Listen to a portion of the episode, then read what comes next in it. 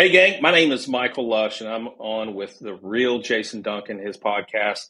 And in this episode, we talk about the root of all success. What does it mean to be an entrepreneur in today's marketplace? What are the obstacles? How do we view that? What should our mindset be? And this was a great conversation. I've been very honored and privileged to be on Jason Duncan's uh, podcast, the real Jason Duncan, not the fake ones out there. So if you also want to know the root of all success, please chime in not only on this episode, but every episode subsequently as these entrepreneurs collectively give you golden nuggets of how to achieve that, that success and what is the ultimate root of it. Take care. God bless. Welcome to the root of all success with the real Jason Duncan a podcast that explores how the world's most powerful entrepreneurs unlocked success and how their stories can help you do the same. A successful educator turned entrepreneur, Jason has built multi million dollar businesses that have been featured in Inc. magazine and Entrepreneur magazine.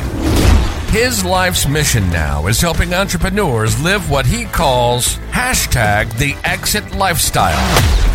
Introducing TEDx speaker, mastermind leader, author, entrepreneur, cigar aficionado, motorcycle enthusiast, and host of The Root of All Success, the real Jason Duncan. The real Jason Duncan. Welcome back to another episode of The Root of All Success. I am your boy, Jason Duncan, the real Jason Duncan. You can call me JD. I'm here today with Michael Lush on the show. And this guy is, it's really interesting how I met him and what he is going to be able to share with us today on the podcast is probably going to change your life forever, at least your financial life, because this stuff is what we all deal with. It's like, how do you get your mortgage paid off in as little as five to seven years and without having to make any more money? But before I get into this information about Michael and do a full introduction of him, I want to let you know that how grateful I am that you watch and or listen to this show. If you're just listening to this on Spotify or iTunes, wherever you listen to it, know that I've got a YouTube channel at youtube.com slash the real Jason Duncan. And there's a playlist dedicated specifically to the root of all success that you can tag, tag in there anytime and watch any of our shows that I've done. And this is episode number 207. So there's 206 more of these guys that you can go back and listen as I interview very successful entrepreneurs about how they became successful. And then more importantly, how you can use what they've learned to make yourself more successful. So let me tell you about today's guest. Michael Lush is the founder and CEO of Replace Your University. It's an education firm that specializes in real world tactical financial strategies that teach thousands of Americans how to get ahead and stay ahead. And he works with people like executive pastors, CEOs of major corporations, bank executives, mortgage executives, best-selling authors like yours truly, uh, and most of all, a lot of blue collar, wonderful American people right here around around you and around me. So before he dedicated his full time efforts to leading results, uh, re- leading Replace Your University, he was a 17 year veteran of the mortgage industry. He's a loan officer, senior executive, and as he's going to tell in his story today, he he had a really interesting run in with a billionaire who kind of schooled him on this this thing that he now says that a mortgage is financial crack to middle America. So are you addicted? you probably are. So he is the best-selling author of the book Replace Your Mortgage: How to Pay Off Your Home in 5 to 7 years on your current income. And he's going to tell us all about that today. He's a dedicated family man, he's got 5 boys has a small farm here in the Middle Tennessee area. Loves hanging out with them, teaching them about faith, family, finances, and freedom. You're going to learn all about Michael Lush, and uh, I'll talk about how I met him in just a second. Let's welcome Michael to the show. Michael, good to see you, my man. Thanks for having me. Well, uh, so so I'm a member of the Standard Club in Nashville, and I was down there one night. Oh, this is several months ago, and um, got to talking with a get a guest of one of the other members, and your name came up because they know that I'm a business coach and I speak a lot about money and different things. And and he said, "Do you know Michael Lush?" I'm like, "No, never heard of him." and he said, "Well, you really need to look into him." And he started giving me this pitch about how to use HELOCs, home equity lines of credit, to pay off your mortgage faster.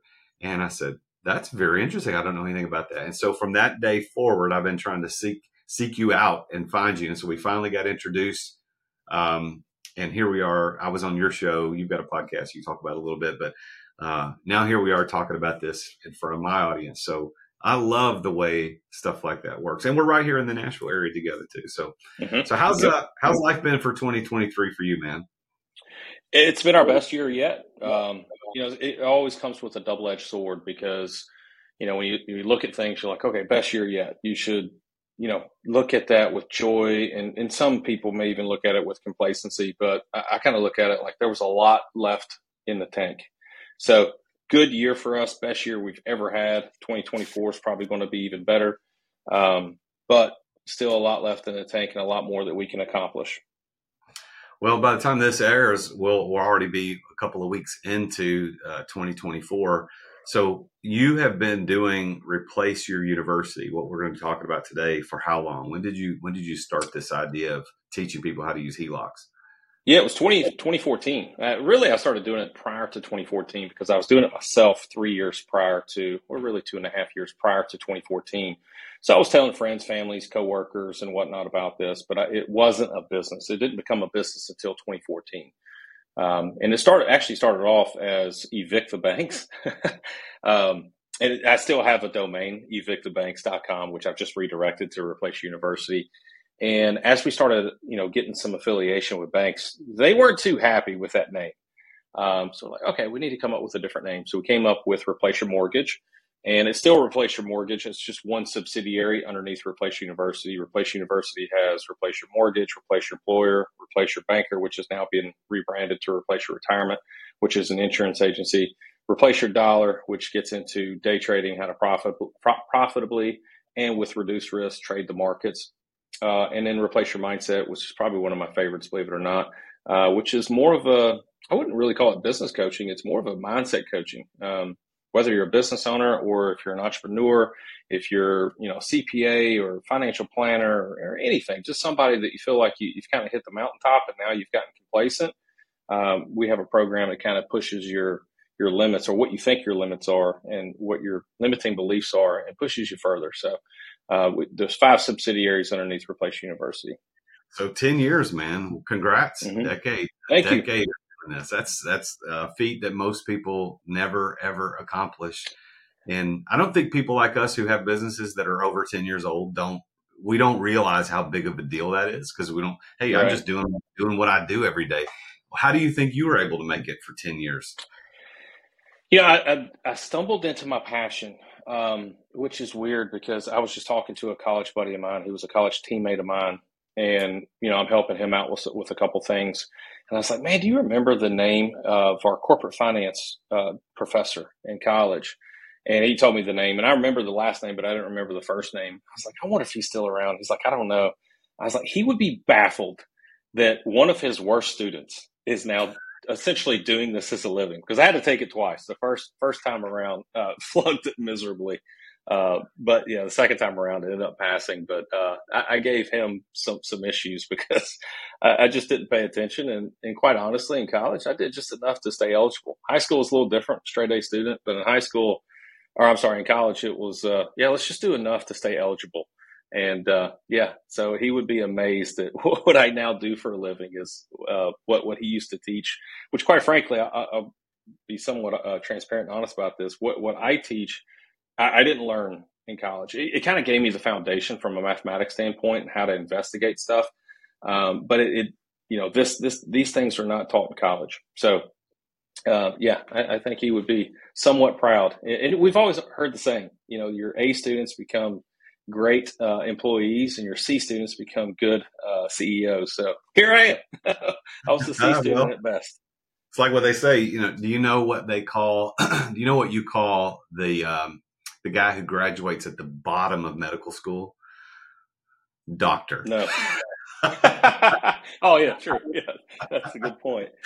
It doesn't yeah, matter, man. Yeah. As long as you pass, it's all good you know how we lasted this long is it, it, it became a passion of mine and you know I, I, have so many people that reach out to me and say you know I'm, I'm thinking about starting a business or getting into business ownership and entrepreneurship you know what is it do you think i should get into you know because they're looking for things that are high profit margin or path of least resistance and i always give the same advice is what are you passionate about And whatever it is that you're passionate about, you will find yourself working away on it, and it won't feel like work. It's because it's fun. It's it's what your passion is, and I think that's a testament to how we have survived. It hasn't been all you know sunshine and rainbows throughout those 10 years we've had our ups and downs and we've had our, our touch and go moments um, heck i think it was 2019 2020 that was really close to like all right i either need to figure out a buyer for this or or give it up and do something else. But i was like no no this is my passion. I really enjoy talking to people. I really enjoy helping people. I really enjoy impacting people. And it's the testimonials that i get back that really keep me invigorated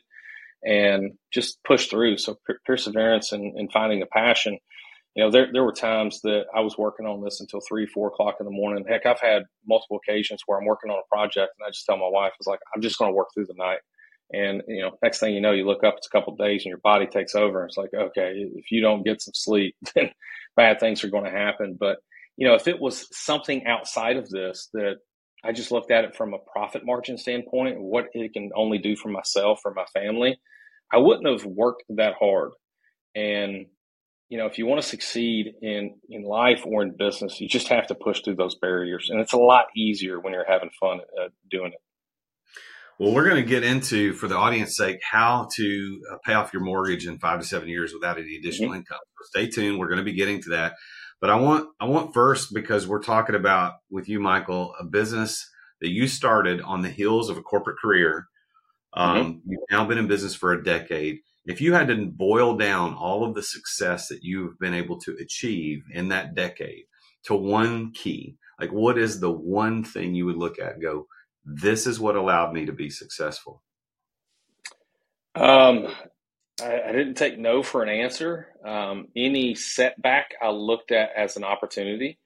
So, you know, we had our trials and tribulations, as any business does, trying to grow, trying to scale, uh, trying to reach more people. It, it, comes with its obstacles, and every obstacle is an opportunity. Um, so, I don't, uh, you know, I've, I've tried to. I, I, don't go to a psychiatrist, uh, but you know, it would be interesting to try to do a deep dive and some introspection of why I'm wired this way.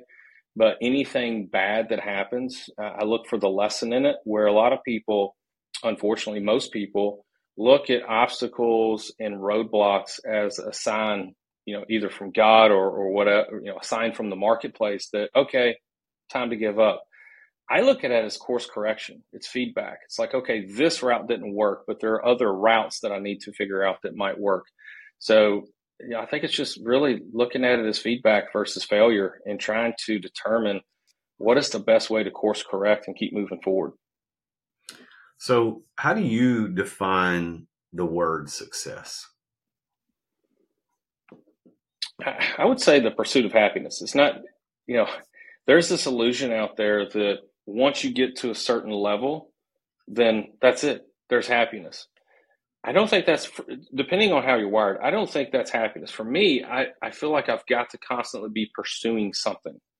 Um, you know, I've had multiple conversations over the years of, you know, five, ten years down the road, if you sell this thing and make bukus of money, what are you going to do? You're just going to sit back and I, honestly, if, if I were to answer that question, I think it would be tough for me to sit back and just relax for six months. Um, life would be different, no doubt. I uh, wouldn't have to worry about money anymore. But would I sit back and do nothing and just toil away on the farm? No, I would find another project and another passion to pursue. So, you know, it's it's just uh, I feel like happiness is the pursuit of it, and it's it's finding happiness inside of the journey of trying to accomplish whatever audacious goal that you have. That's where I'm most satisfied. Um, honestly, I, it gives me anxiety to feel like, okay, if I ever reach the mountaintop and let's say we sell the company or we partner up with venture capital firm, a bank, or whatever it is, um, it gives me anxiety because then it's like, okay, what do I do next? Where I'm most happy is in the pursuit of it. So, by that definition, the pursuit of happiness is success. Do you consider mm-hmm. yourself mm-hmm. to be successful? Hmm. Depends on the, the circles that you walk around. You know, if I walk around with my old high school buddies or even sometimes my old college buddies, yeah, you know, it, it, depending on how you look at success, if you look at it from a monetary standpoint, yeah, yeah, successful, depending on those circles. But I also have, you know, other people that I lean on that I now call friends, mentors, consultants, and uh, wow, they they would feel broke. you know, I've got one buddy, Ryan, probably worth seven hundred fifty million. Like I mentioned, I, I, had a mentor back in two thousand and nine that uh, is a billionaire. Um, they wouldn't look at my monetary success as success. So it, it's all relative, right? Um, you know, now th- there's multiple forms of success. It's you know being well rounded, not just from a financial standpoint, but are you fit? Uh, do you have spiritual success? Are you grounded in your faith? Uh, your relationships are they successful? Your relationships, whether it's being married, your kids, or you know other relatives, friends, and, and associates. Do you have? Are you successful in establishing relationships and building and maintaining those relationships? So you know, it depends on how you define success. It's broken up into all these different categories, but it, it's hard to, for me to, to get to the point where I feel like all right, I've achieved ultimate success because again, my passion goes back into the pursuit of it. So if I ever get there, then I just feel anxious that no, there, there, there's, you're, you're always chasing perfection. I don't think you've ever achieved it. Yeah. I I agree. I think for us as entrepreneurs, and I know that the listeners would agree with this too, is that you can set a goal. Let's say back in the day, your first goal was I want to make six figures, man. I want to make a 100 mm-hmm. grand a year. Okay, you made a hundred grand a year. What now? Oh, I want to make two hundred. I want to make five hundred. Okay, then you're like, well, I want to make a million. And so every time you set a goal and you achieve it, that doesn't mean you're done. You're always going to set that next one. So I think your definition that success is the ability to continue to pursue that happiness. I think that's that's really good. So with that now, let's let's kind of move into some tactics. So you're the guy that figured out kind of accidentally what the super wealthy knew, which is that mortgages are cracked for middle America. They're not good for us. We're addicted to them. But you were in the mortgage business when you found this out, which led you mm-hmm. to develop the big business you've been doing now for a decade and teaching people how to use this HELOC as a way to pay off your mortgage quicker. So tell us the story of how you figured it out but I, am more concerned about the tactics. But I think it's interesting mm-hmm. to know the story. But tell everybody that story, yep. and then let's get into the tactics. Let's take a quick break to thank our amazing sponsors for making this podcast possible. As an entrepreneur, I know that you have to deal with sales on a regular basis. I mean, every entrepreneur does. And if you aren't paying attention to sales as an entrepreneur, you're not going to be an entrepreneur for very long. But I've got a sponsor of this show called Dubb that helps you bring the personal back to sales. If you want to figure out how to improve content creation, and improve client trust, uh, improve your sales process, decrease the sales cycle, because we all know time kills deals. If you want to increase client bookings and increase conversions, you need to take a look at Dubb. There's a special offer for Dubb for listeners to the root of all success at therealjasonduncan.com slash Dubb. And that's D-U-B-B. What Dubb does, I've been using this for years. I'm a huge fan and I'm so honored that they're our uh, primary sponsor of the podcast but they have helped over 60,000 businesses around the world communicate better, to make sales easier, to make sales more personal. And it's built, Dubb is built for growing teams. I mean, you can set up video emails, you can set up custom onboarding, you can do admin reporting, uh, anything you need around video and sales and automation. Dubb is there. You can try Dubb now. Your conversions to sales are waiting. All you got to do is go to therealjasonduncan.com slash Dubb. And there you're going to get two weeks for free to try Dubb. Plus, you're going to get 50% off your first two months of Dubb. You can't you can't beat that. So go check it out. Go to therealjasonduncan.com slash Dubb. Thanks for listening to our sponsors. Now, back to the show. Yeah, and I also want to give credit where credit is due, uh, because as I tell the story, uh, you'll quickly realize that I'm not the guy that discovered this. This has been around for hundreds of years. It's actually what we used to do in this country prior to 1913. What, what I'm about to explain was very normal. And in fact, to this day, it's normal in, in, in a lot of other first world countries. You know, Australia, this is very normal. They learn this in high school. Uh, we don't even learn this in college in the United States, but in, in Australia, they call it a money merge account. So they have the highest rate of second home ownership. Uh, and the reason being is, you know, if you were able to pay your home off in five to seven years, are you looking for a vacation home? Probably. Real estate's a good investment for the most part. So, you know, that that's kind of the next logical uh, progression for Australians is they buy two homes. Now, the average Australian can pay off two homes in average of 14 years. That's what the data and stats um, support. However, the average American doesn't even pay off one home in 30 because we tend to chase interest rates, not rate of interest. So we're constantly refinancing either to pull out equity or chasing a lower rate to lower our payments and we start the amortization schedule all over again. So the average American doesn't even pay off one home in 30 years, where the average Australian pays it off in 14 years. So I don't want to take credit for the strategy. It was just something that I dove into and was like, holy crap, you mean there's alternatives to financing real estate than the archaic, inefficient death pledge of a mortgage? Yeah. And, and it, it was a billionaire mentor of mine. He actually uh, owns a hedge fund still to this day, owns a, owns a hedge fund or partner of a hedge fund uh, and was back then. So I was um, a senior executive for the ninth largest lender in the country prior to 2007. Uh, we were doing really well at my office in Charlotte, North Carolina. It was July of 2007. We were doing somewhere in the neighborhood of 500 to 600 units a month. And you fast forward two months. So you're not having to fast forward a whole lot. You go two months later, we were scratching, uh, trying to scratch by just on 50 units. So we had plummeted 90% just because the subprime market completely dried up. And we were a company that we didn't do a whole, we were a subprime company labeled as a subprime company because we could do what's called Alt-A document uh, or Alt-A uh, income verification. Sometimes it was stated, but less than 1% of our loans was actually those types of loans that you hear about in the media that caused the collapse of 2008. And in fact, I remember, I wouldn't call it a scalding, but you know, the CEO coming in and saying, "We're leaving a lot on the table because I'm, I'm looking at all the paper and we're doing all this full income verification paper, but we have all these other programs out here that stated or no income, no no no job. we called them ninja loans, no income, no job, no assets. Uh, we have all that that we could still do, um, but we're not doing them. And the reason by reason we didn't is you know, loan officers take the path of least resistance and they're going after programs that have the lowest interest rates. So if you could prove income, then you got a lower rate than those that didn't prove income. So that, that's by and large one of the reasons why it was that way. But, uh, you know, it was uh, September of 2007. We just kind of saw the writing on the wall that, oh my goodness, um, how are we going to turn this corner? and came up with a plan that we're going to switch from all this subprime stuff because we couldn't we couldn't sell the paper anywhere. It completely dried up. Uh, heck, even the company I worked for owned a wholesale company. We couldn't even offload our retail paper to our own wholesale company. There's just no marketplace for it. Mm-hmm. Um, so we decided to try to flip the switch and do nothing but government loans: FHA, VA, USDA, Fannie, and Freddie.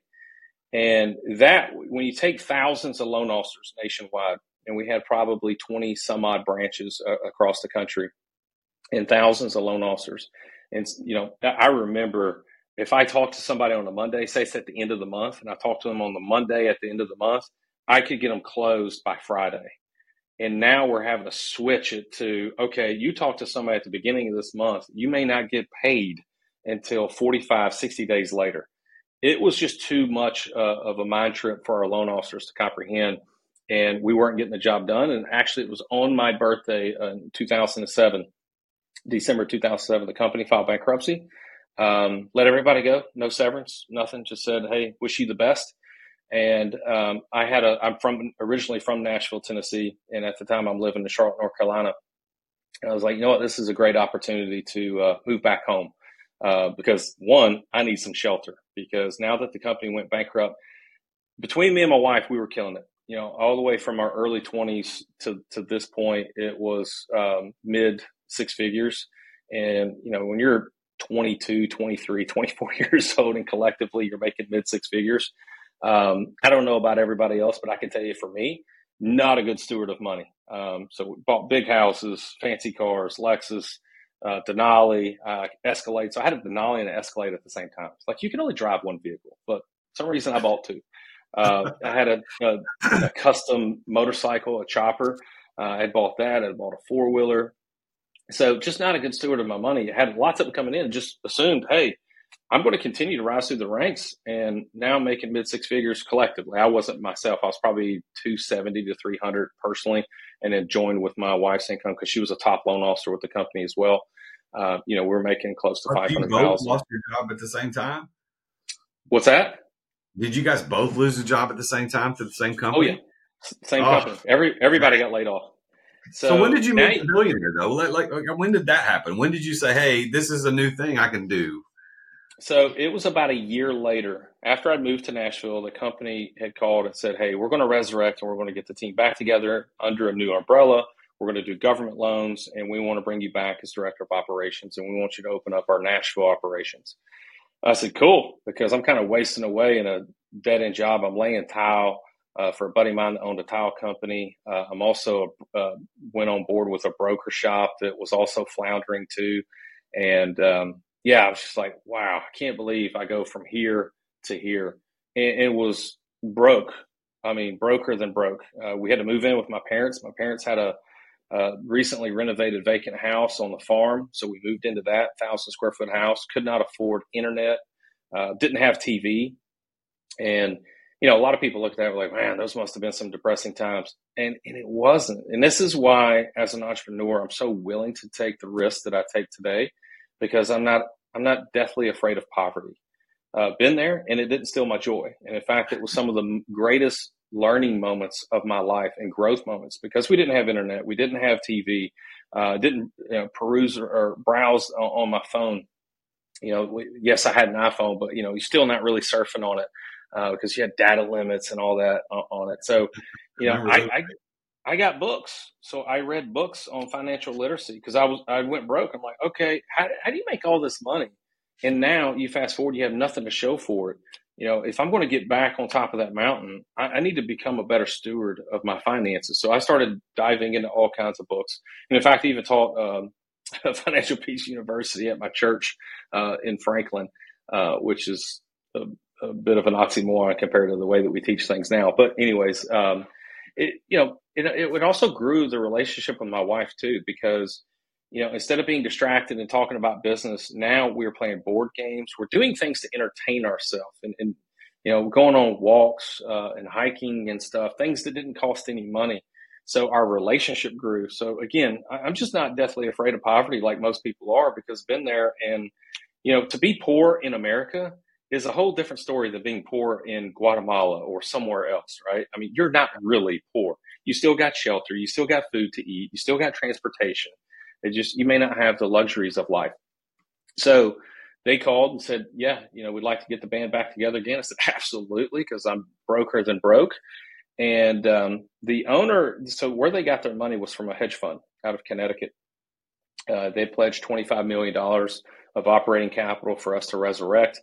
And the owner of the hedge fund, his parents lived in Nashville. So from time to time, he would come into Nashville to visit his parents and knew that he had a, a branch there that he could pop into and, you know, really check up on his money, but sometimes mentor me as well.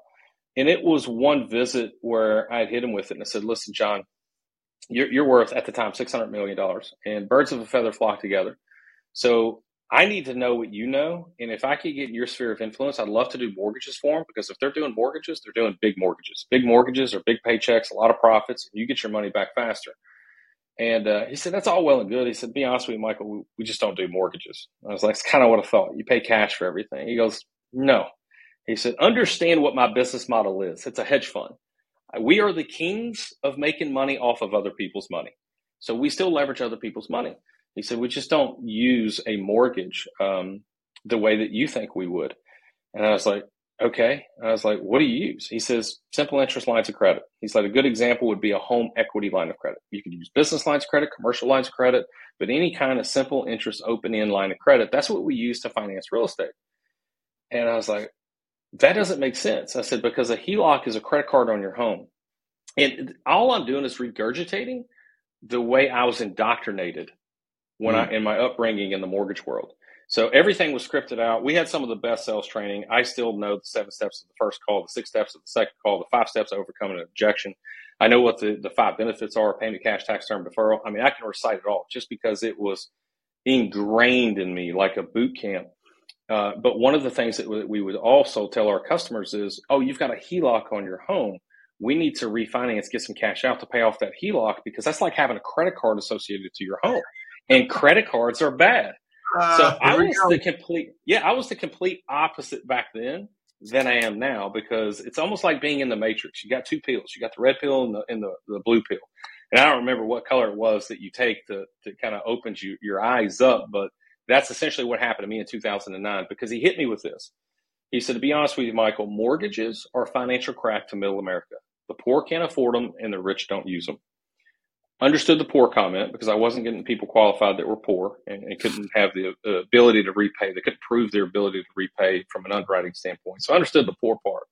I was like, the rich don't use them. I was like, and so I started investigating this whole HELOC thing, and I, I uh, hired a CPA, an actuary, and a buddy of mine who's now a partner in the business today. His name's Matt Workman, and just said, "This is what the rabbit hole I'm going down." And it's totally against the grain because this guy just basically called me a dope dealer, right? He's like, you're a financial crack dope dealer. That's what you're doing. But it's profitable. It makes us all a lot of money. And yeah, I'm sure you're helping some people out along the way. And, and I thought I was, you know, you know, if you if you get somebody a loan, even back in the subprime days, we had what was called a net tangible benefit test. So you had to be reducing their payments, reducing the term, giving them some cash. There had to be some kind of financial benefit for them to get that loan. Um, so somewhat responsible there. But if you know how it really works, you're like, yes, I might be improving your situation a little bit compared to where it was, but compared to where it can be, it's it's a game changer. So, uh, yeah, he told me I was a, a dope dealer, and me and, and a small team went to work on it to investigate it, and it took about a year, maybe a year and a half, and I was just like, I can't poke any holes in this this makes financial sense. This makes mathematical sense. It's completely logical. And so I convinced my wife. Uh, so after we were broke, we finally got back on our feet, and now we can buy a house again. So we buy a house, and I wait six months um, after we bought the house because that's how much seasoning was required at the time, or at least what I thought at the time is you needed six months seasoning before you could refinance your home. And so I contacted all these banks and said, "Here's what I want to do. I want to take my home that I only have ten percent equity in and I want to refinance the entire mortgage into a home equity line of credit. And I can't tell you how many. It was at least 10 banks. And, and, and every time I contacted a bank, I'm talking to a banker, then I'm talking to the branch manager, then I've got to talk to an executive at that bank before somebody can understand what I'm talking about. And finally, I got this one credit union on board. They're like, oh, okay. Because every everybody hit me with the same thing. It's like, you know, when you think of a home equity line of credit, you think of a loan just on that equity portion of your home. Nobody thinks of it in first lien position, something that can just completely refinance your existing mortgage. You know, right. I give an example. Let's say people have an FHA loan that they closed on that has mortgage insurance, but now they've got 20% equity. You refinance that mortgage to a conventional loan to drop the mortgage insurance. It's not based on the 20% equity you had. They just literally substitute your existing mortgage with a new one, hence the name replace your mortgage. So I finally found a credit union that would do this and convinced my wife, here's what we're going to do. Now, I know this sounds totally against mainstream. It's totally against what Dave Ramsey talks about, but here's what we're going to do. We're going to refinance our mortgage with this credit union and make it a line of credit. And then this bank account that we keep putting our money into, our savings accounts and all that, we're going to abandon that. We're going to keep them open. We're not going to close them but we're going to stop donating our money to the bank at 0.24% for them to just lend it back to us at 5 6% at the time. And I said, instead, we're going to dump everything into this home equity line of credit and we're going to operate out of this home equity line of credit. Now, I, I will also be blunt and transparent that after I got back on my feet, making more than the average American, obviously, I was director of operations for a, a decent sized lender, um, good salary, good overrides and bonuses. So, not killing it, not setting the world on fire, probably in the neighborhood of 185 to 210, uh, depending on the year. Um, so I was cash flow positive.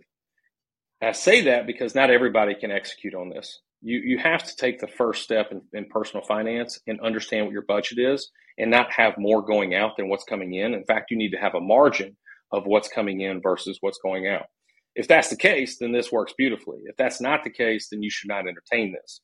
Uh, but that that was the case for us. We were cash flow positive. I lived on a budget and have been ever since because I went broke. I'm like, I'm not going to do the whole cars and fancy homes and all that stuff again. I'm going to keep our burn rate low compared to our income. Uh, long story short, it took three and a half years to pay off that house.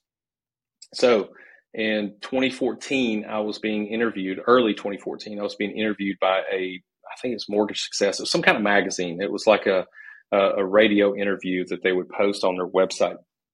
And they were interviewing me because I was the senior vice president for a federal bank and I was growing branches around the country. And so they wanted to know the secret sauce to recruiting and growing branches and being successful in the mortgage business.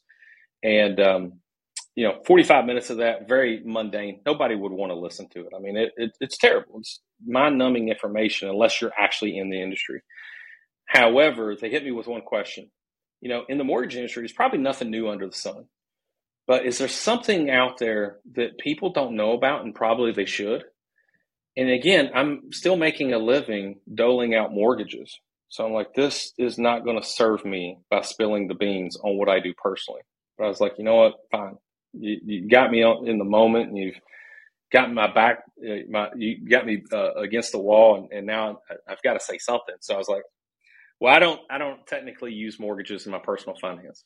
Like, what are you talking about? It's like, no. Almost three years ago, I've refinanced my entire mortgage to a home equity line of credit. And at the time of this interview, like we're we're within months of having the whole thing paid off. Like, really? How does that work? And so I go into it for 15 minutes. So they call me after the fact and said, listen, we're going to be honest with you. The first 45 minutes absolutely sucked. It was mind numbing. You didn't have any passion. I was like, yeah, I get it. They're like, but the last 15 minutes, never heard of that before. Most people don't know about it, even to this day, which astonishes me because we've been at this for 10 years. I can't believe how many people don't know about this. Um, but we noticed your energy level was entirely different and you're passionate about it. Have you ever thought about turning that into a business? I was like, no, not really. You know, I was telling friends and families this, but I never thought about turning it into a business, a consulting business, and teaching people how to do this. And so I hired a mentor, and we went down to Boca Raton for a week, and honestly spent money that we didn't have. Um, I wasn't at the time huge fan of credit cards. Now I wouldn't say I'm a huge fan of credit cards, but I can I see how they can be properly utilized for a financial gain. So we put his fee on a credit card and uh, spent a week. And what was cool about him was he said, once you're here, we're not only going to build everything out, but we're going to make money while you're here. And that was the God's honest truth. Actually, as we built it out, I picked up three clients that more than paid for his fee uh, while I was down there. And I was like, this is awesome. I, I, love talking to people about this. I love the light bulb that goes off when I talk to people about this. And he's like, yeah, you need to start a business doing this. And I did. And the rest is history. Uh, so let's get, into, let's get into tactics just for the final mm-hmm. few minutes of our show. So yep. a high, from a high level, the idea here is let's say you bring in $10,000 a month in income. You know, just we'll mm-hmm. use that number it's easier. Instead yep. of depositing that $10,000 into your checking account that isn't paying you any interest, what you're doing is you're depositing and in, you're essentially paying down your HELOC. So you get your That's HELOC right.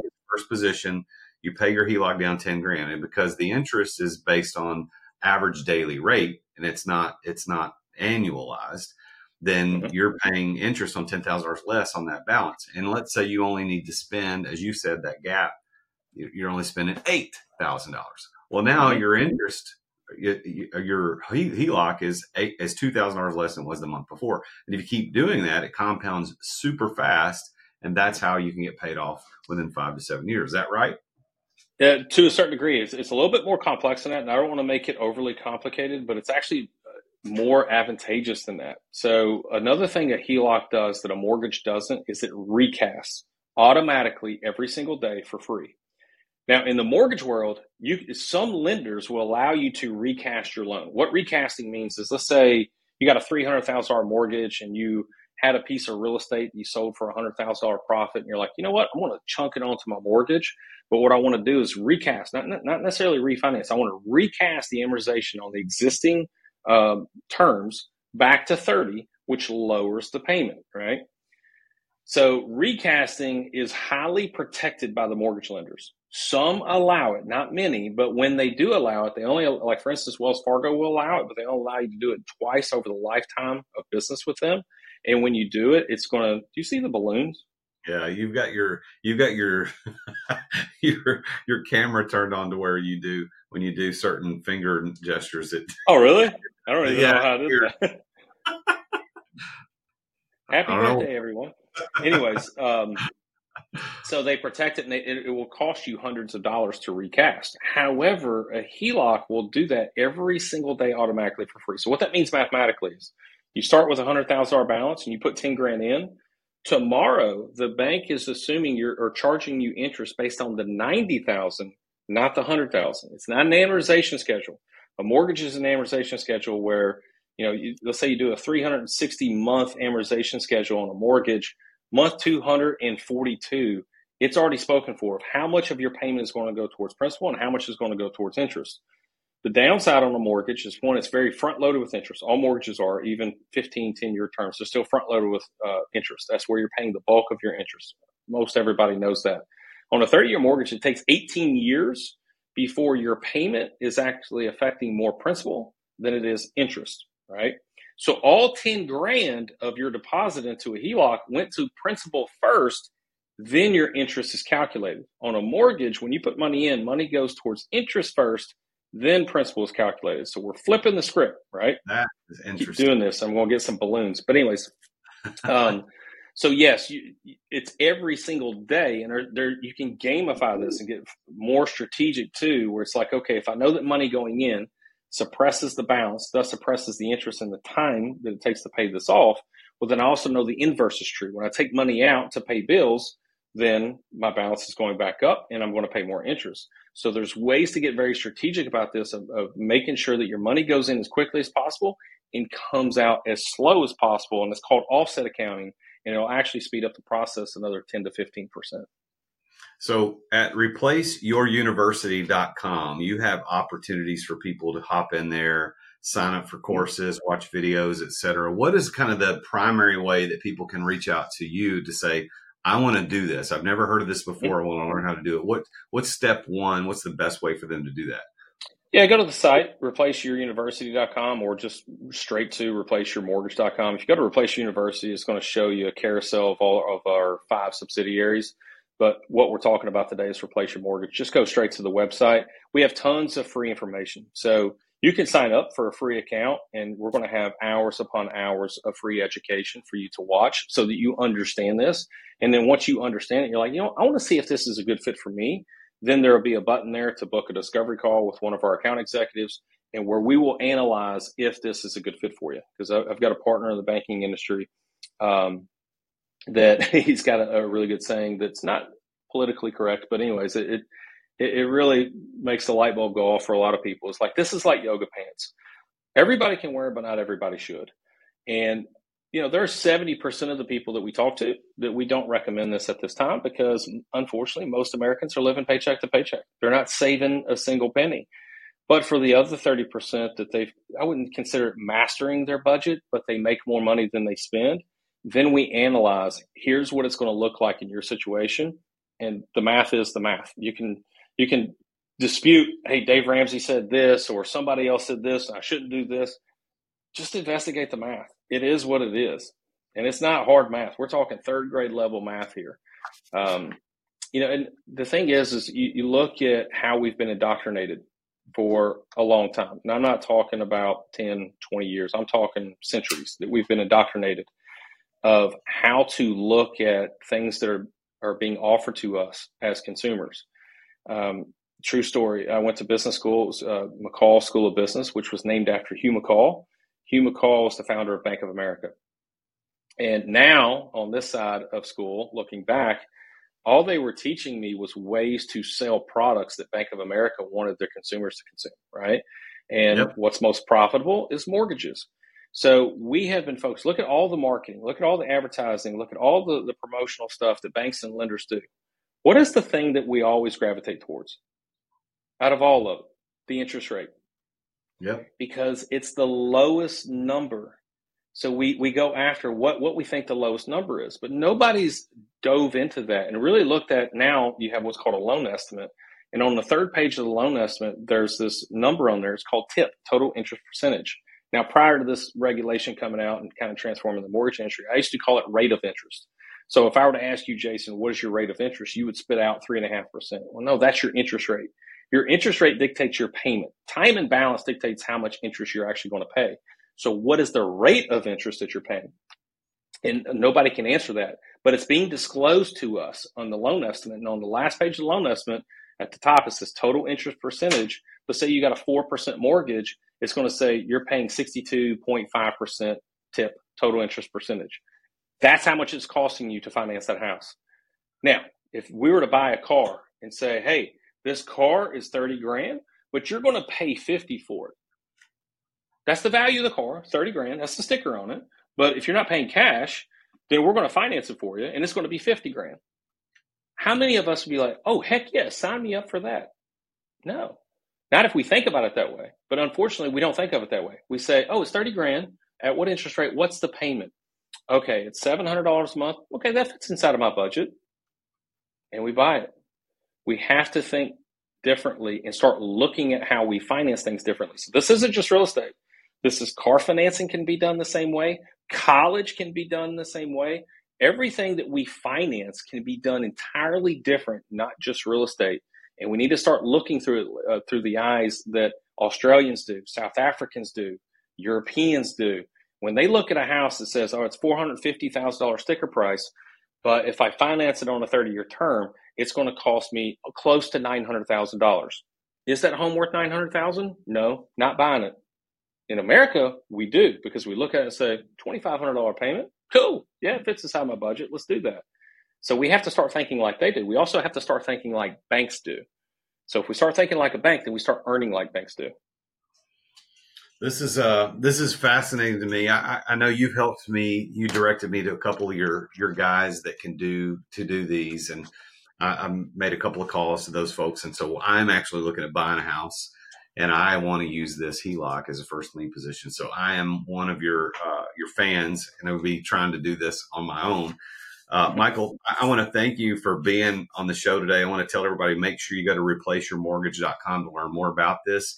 And uh, Michael, I, I don't want to I don't want to obligate you to this, but I really would love for you to come talk to my mastermind, the Exiter Club, and do some uh, just small group coaching on this yeah. because I think all of us would want to do that. So maybe we can talk about that after the show about you coming to do this, and, and that'll be a teaser for anybody. If you want to know more about this, you can look at the Exiter Club as a way to, to learn how to do this. But you can always go directly to the horse's mouth, as they say, to replaceyourmortgage.com.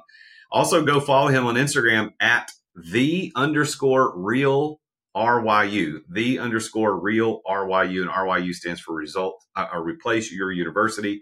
And then you can also find them at replace your university on Facebook. Michael, I'm going to give you the last word today, and I want to ask you this question What is your number one piece of advice for entrepreneurs? Hmm, don't give up.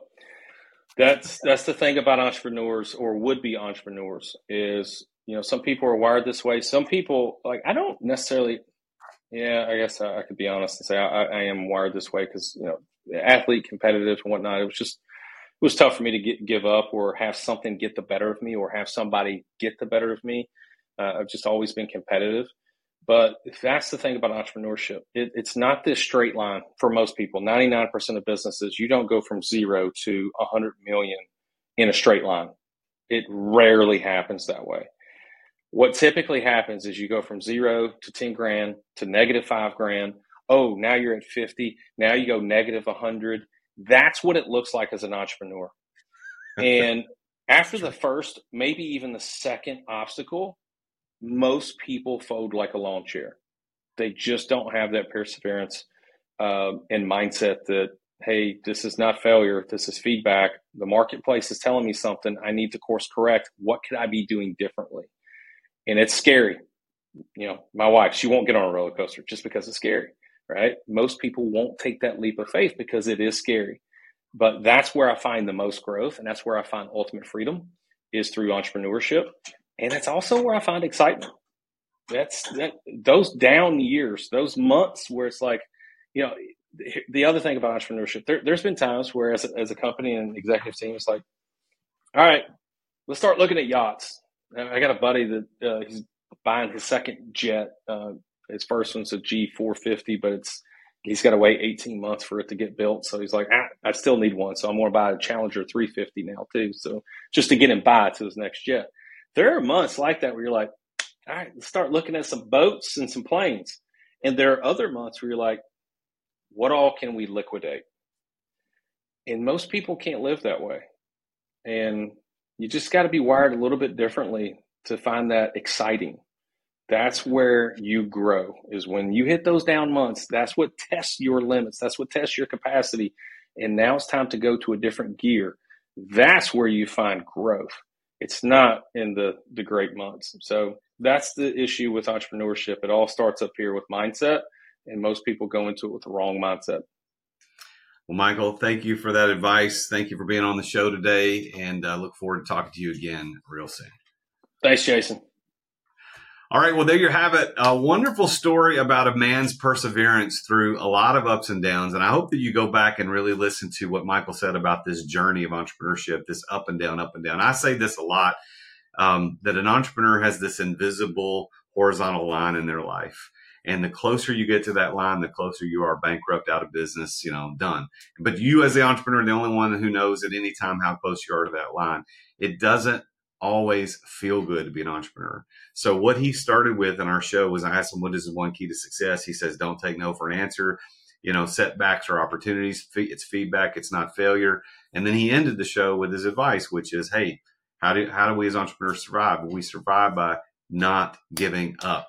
So if you're in that struggle right now, if you're in a struggle, you don't know if you're going to be able to make payroll, you don't know what's going to happen next, you don't know if bankruptcy is actually looming on the horizon, don't give up. This is the life of the entrepreneur. And no matter how bad it is, you're probably not going to die as a result of whatever's causing the problem. And if that's true, then man, like you could survive this. It's going to go on. So a big thanks to, to Michael for coming on the show. Go follow him at the underscore real RYU on Instagram. Go look up replaceyourmortgage.com. And as an entrepreneur, if you are a male entrepreneur, business owner, and you are interested in looking at a mastermind that can help you level up your experience and get you out of the weeds of daily operations so that you can focus on what's most important in life, I want to invite you to take a look at the Exiter Club. We've made some huge changes for the Exiter Club for 2024, and I think it's right up your alley. If you're a male entrepreneur owning a business and doing somewhere between two and five million on the low end, up to 10 or 50 million, that's who we serve in our club. And we do amazing content, amazing coaching, amazing trips and adventures, and exciting things that you're going to learn lots of content about how to get yourself out of the weeds and continue to build a company that can provide your family a legacy. So if you're interested, go to theexiterclub.com. If you're watching this on YouTube, I've got my, my sweatshirt on today. It says the Exiter Club, theexiterclub.com, and Exiter is E X I T E R, theexiterclub.com. Check it out. Apply for membership let us talk to you, and maybe we'll have Michael come on to do a private little teaching on the Exiter for the Exiter Club on this idea of how to uh, how to uh, pay off your mortgage in five to seven years. Once again, big thanks to Michael Lush for being my guest on the show today. Please tune in again next time when I talk with yet another very successful entrepreneur about his or her journey to success. Until then, remember, I am the real Jason Duncan. And as always, Jesus is King. Attention business owners. Attention business owners. Feeling burnout from running your business? Uncertain if you're nearing burnout?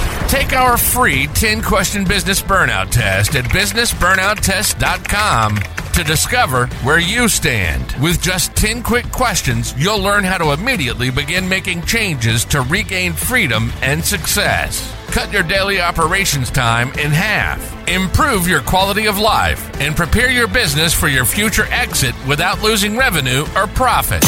Visit businessburnouttest.com now and take the test. Thank you for listening to another edition of The Root of All Success with the real Jason Duncan. If you've enjoyed this week's episode, visit therootofallsuccess.com to access the show notes and other helpful resources. Follow Jason on social media at The Real Jason Duncan. See you again next time here on The Root of All Success.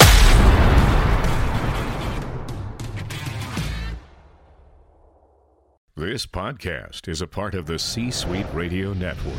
For more top business podcasts, visit c-suiteradio.com.